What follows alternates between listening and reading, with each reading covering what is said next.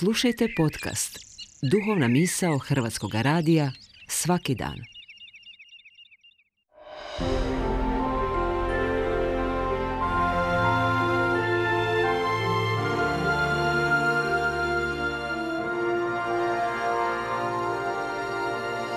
Duhovna misao.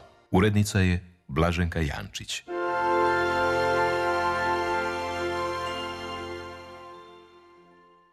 Pozdravlja vas sestra Sunčica Kunić, klanjateljica krvi Kristove. Bilo je to u rano proljeće, prije 15 godina. Tada sam se kao studentica vraćala kući s predavanja.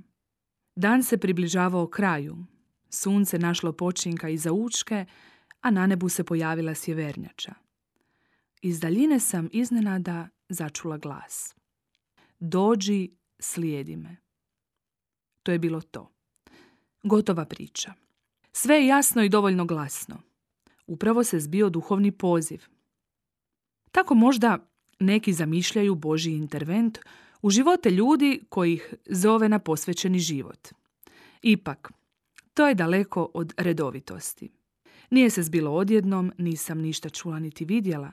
Nisam čak imala potpunu sigurnost, imala sam tek neobjašnjivu radost i čežnju služiti mu služeći bližnjima. Teško je u riječi smjestiti nad narav kojom Bog pohodi ljude. Izokreće našu logiku, pretječe naš razum, ali opet dozvoljava nam shvatiti da je to On. Siromašan, malen, svakidašnji. A opet velik, toliko da čitavo čovječanstvo grije svojim pogledom. U traganju za njime voljela sam posezati za životopisima ljudi koji su ga slijedili i darovali mu čitav život. Jedna takva osoba, koja me se osobito dojmila i na čijem se životnom putu i danas iznova nadahnjujem, je mali Isusov brat Karlo, blaženi Charles de Foucault. Njega će za deset dana Papa Franjo proglasiti svetim. Rođen je u Francuskoj, već u ranom djetinstvu prolazi kroz bolan gubitak roditelja, udaljuje se od Boga te živi razuzdano, potom se odlučuje za služenje u vojsci, potom na istraživanje Maroka u kojem se susreće s ondašnjim stanovništvom, muslimanima, te ga njihovo predano življenje islama nagnalo da sam sebe upita postoji li Bog. Po povratku iz Maroka u Francusku događa se njegovo polagano, ali radikalno obraćenje. Obraćao se Bogu moleći ga. Ako postojiš, daj da te upoznam. Odlučuje se za redovnički život u zajednici trapista, potom, jer ga je još više privlačila malenost, neznatnost, odlučuje se za život u malom ermitažu u sklopu samostana sestara Klarisa u Nazaretu. Ondje otkriva u sebi osobitu ljubav prema Isusu iz Nazareta i njegovu skrovitu životu.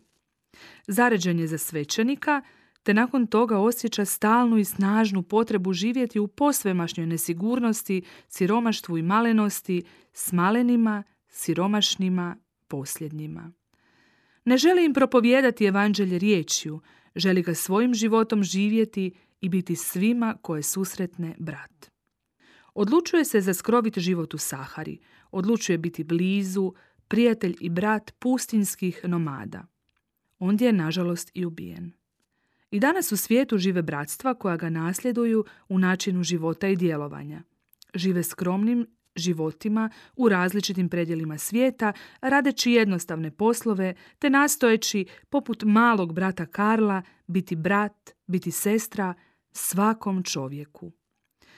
Malenost je danas potisnuta snažnim, velikim i glasnim pothvatima čovječanstva, pa ipak dobro je zaustaviti se i vidjeti što to donosi tiho, nenametljivo, dosljedno služenje. Često me tijekom mojeg redovničkog života prati baš ova molitva predanja malog brata Karla, koja sadrži toliko toga potrebnog i bitnog današnjem čovjeku. Oče moj, predajem se tebi, čini sa mnom što hoćeš. Što god učinio, hvala ti. Spreman sam na sve, Primam sve samo da se tvoja volja ispuni na meni i na svim tvojim stvorenjima. Bože moj, ne želim ništa drugo. Stavljam svoj život u tvoje ruke.